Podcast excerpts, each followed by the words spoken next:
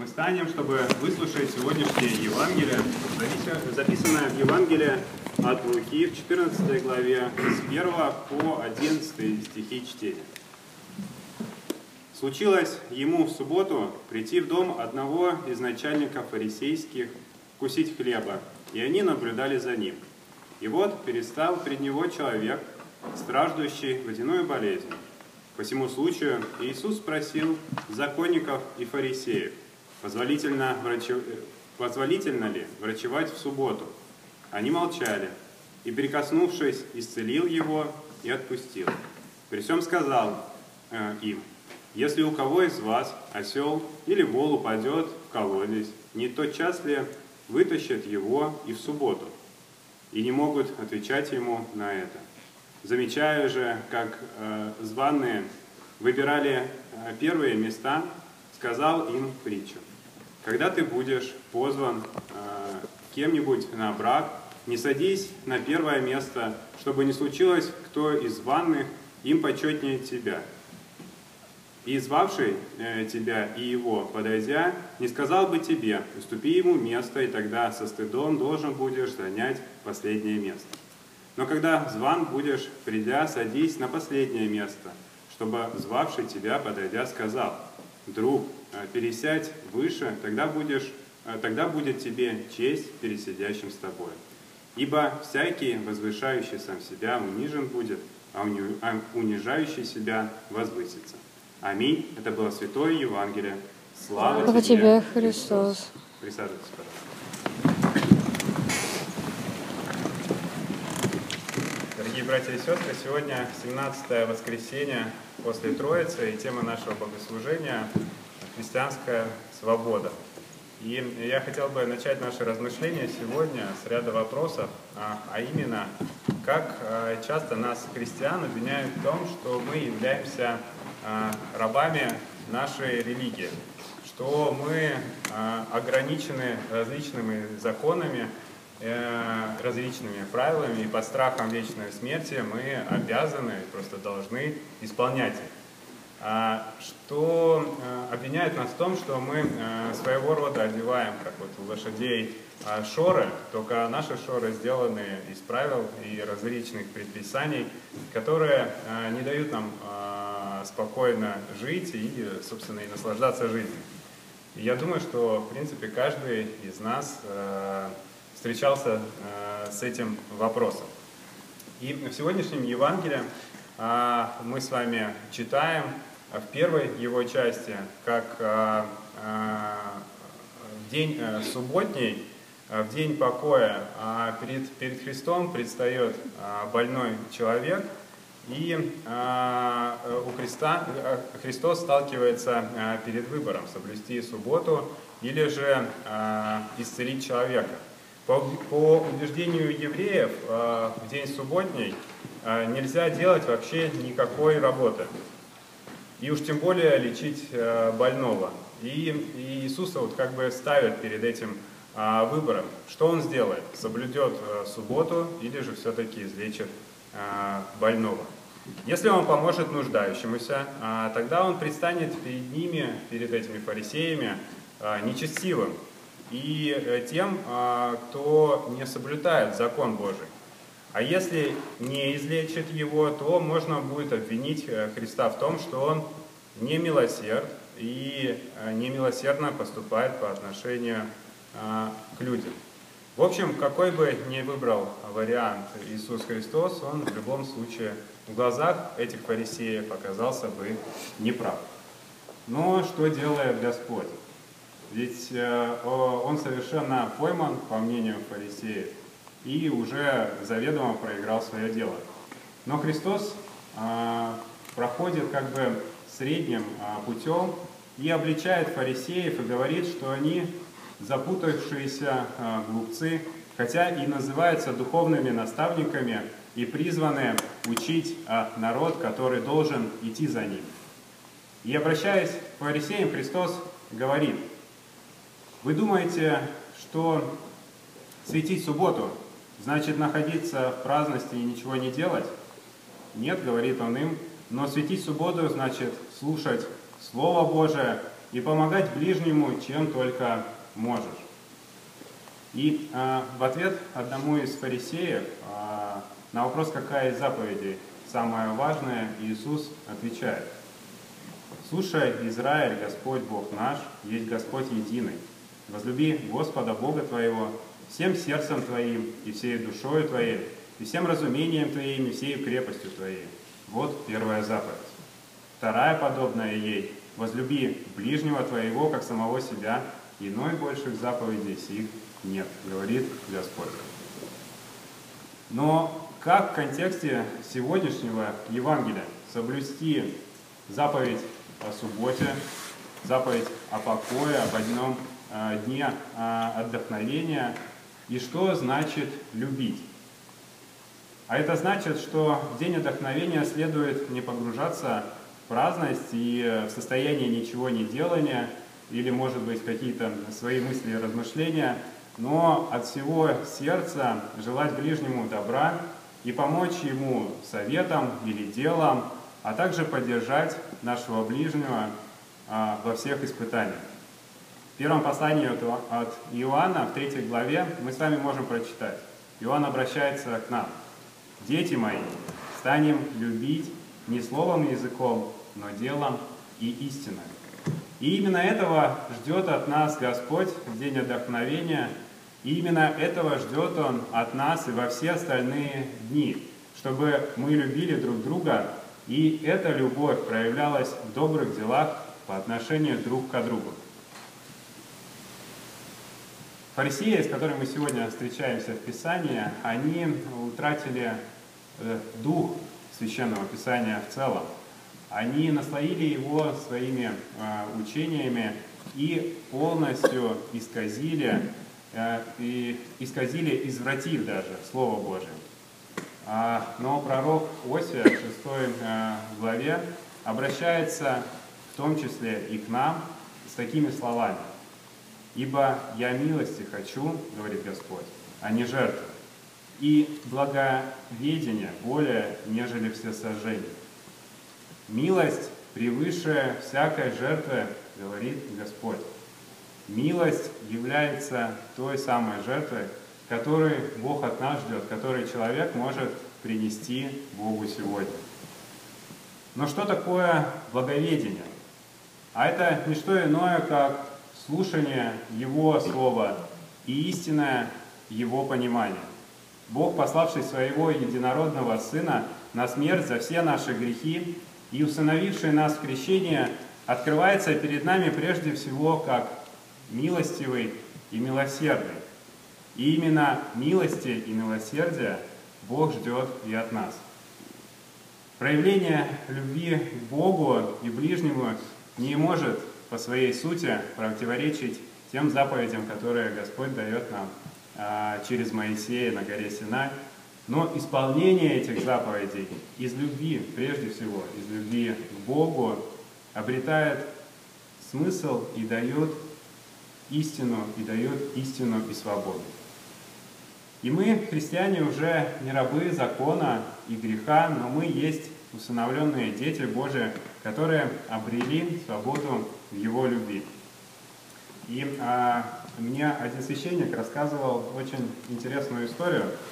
А, когда-то он путешествовал на поезде, а, передвигаясь а, из Санкт-Петербурга а, до а, Москвы, и э, в купе ему попалась довольно-таки шумная веселая компания э, мужчин, которая распивала спиртные напитки. Довольно-таки стандартная ситуация в обычном плацкарте.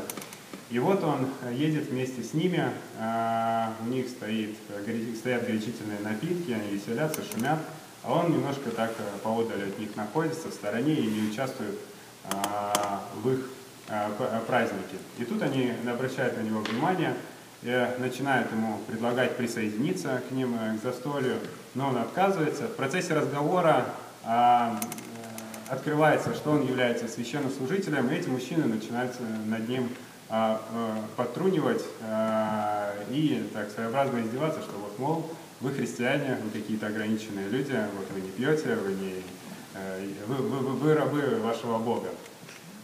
А, не- недолго терпев, а, этому священнослужителю нашлись э, такие слова, чтобы ответить. И он ответил, знаете, я, в принципе, я могу налить, выпить, мне от этого ничего не будет. Я никак э, не нарушу никакую заповедь, ничего а, со мной не случится. Но посмотрите на себя. Давайте сделаем наоборот. Вы поставьте эту бутылку, закройте ее крышкой и не пейте. Ну и, конечно же, этого не произошло. А, Они продолжили а, свое увеселение. Но, мне кажется, этот пример и показывает нам, что освободившись от греха, мы действительно становимся свободными. И если мы исходим во всех наших действиях от а, а, любви к Богу и ближнему, и мы естественным, совершенно естественным образом не будем нарушать Его волю и, в принципе, исполнять все заповеди. И в этом на самом деле заключается наша христианская свобода. Вторая часть сегодняшнего Евангелия, она посвящена смирению. Сам а, Господь истолковывает ту притчу, которую нам рассказывает такими словами. «Ибо всякий, возвышающий сам себя, унижен будет, а не унижающий сам себя возвысится». И, конечно же, нам всем нужно помнить, что истина не только перед Богом э, это утверждение, но оно и истина перед э, нами людьми. Мы все устроены таким образом, что питаем некоторую неприязнь, даже, может быть, и вражду к людям, которые э, высокомерно себя ведут и, и горделивы. И совершенно наоборот, если человек э, смирен, если человек скромен, у нас э, получается достаточно просто наладить с ним отношения, и мы испытываем к нему позитивные какие-то чувства.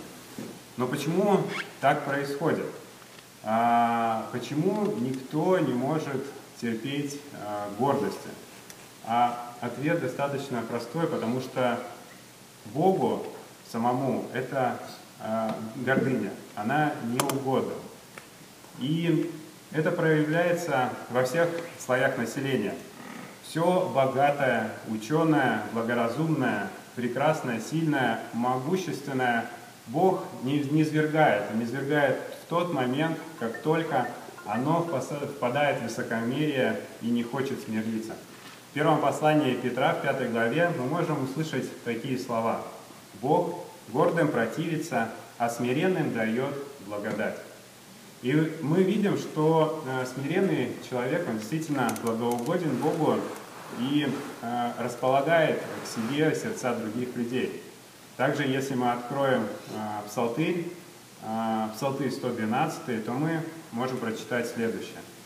«Кто, как Господь Бог наш, который, обитая на высоте, преклоняется, чтобы презирать на небо и на землю, из праха поднимает бедного, из бления возвышает нищего, чтобы посадить его с князьями, с князьями народа сего.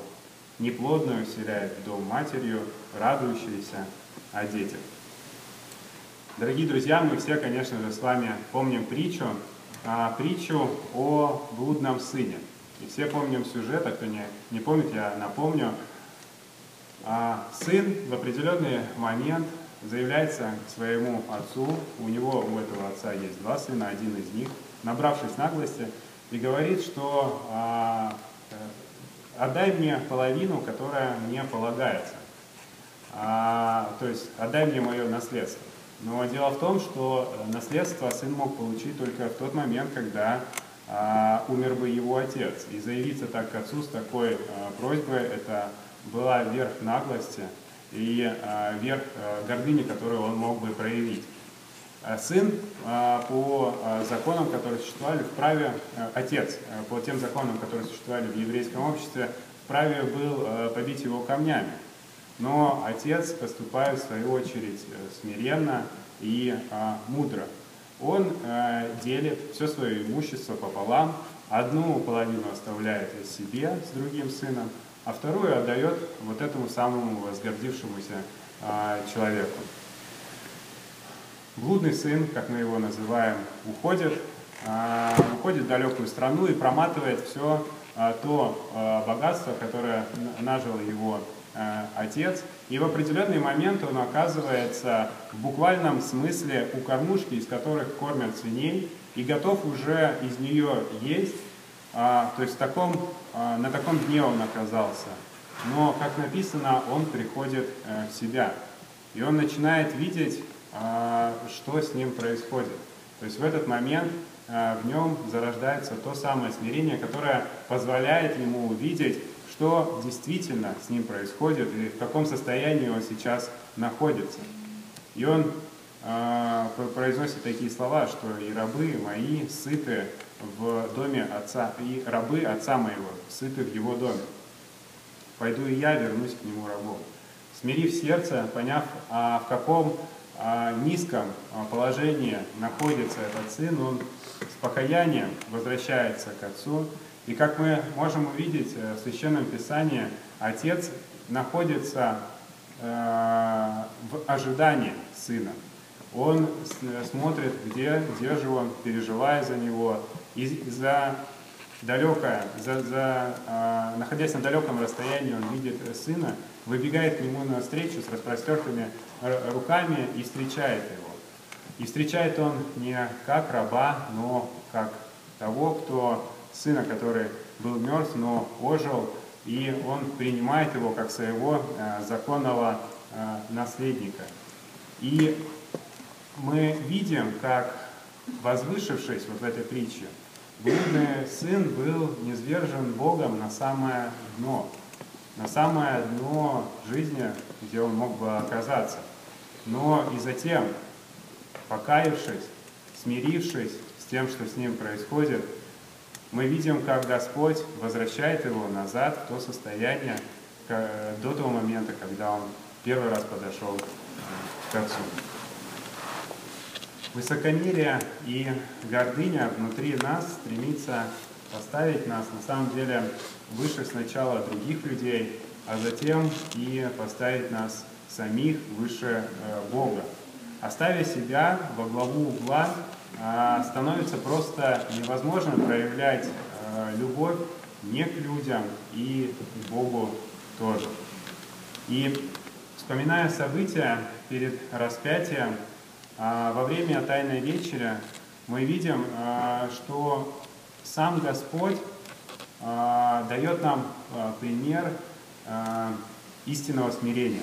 Он встает на колени перед своими учениками, берет сосуд с водой, подпоясывается, закатывает рукава и начинает омывать им ноги, показывая всем нам а, пример истинной жертвенной любви, которая находится в смирении. И именно из любви ко всем нам и каждому из нас в отдельности Бог становится человеком, и принимает смерть на кресте, чтобы мы могли восстановить те утраченные отношения, которые произошли, которые были разорваны в результате грехопадения, и обрести с ним мир и обрести жизнь, вечную. Дорогие братья и сестры, так э, примем же и мы в смирении любовь Бога и в свободе будем любить друг друга, служа каждому. Благодать Господа нашего Иисуса Христа, любовь Бога Отца и общение Святого Духа пребудет всеми нами.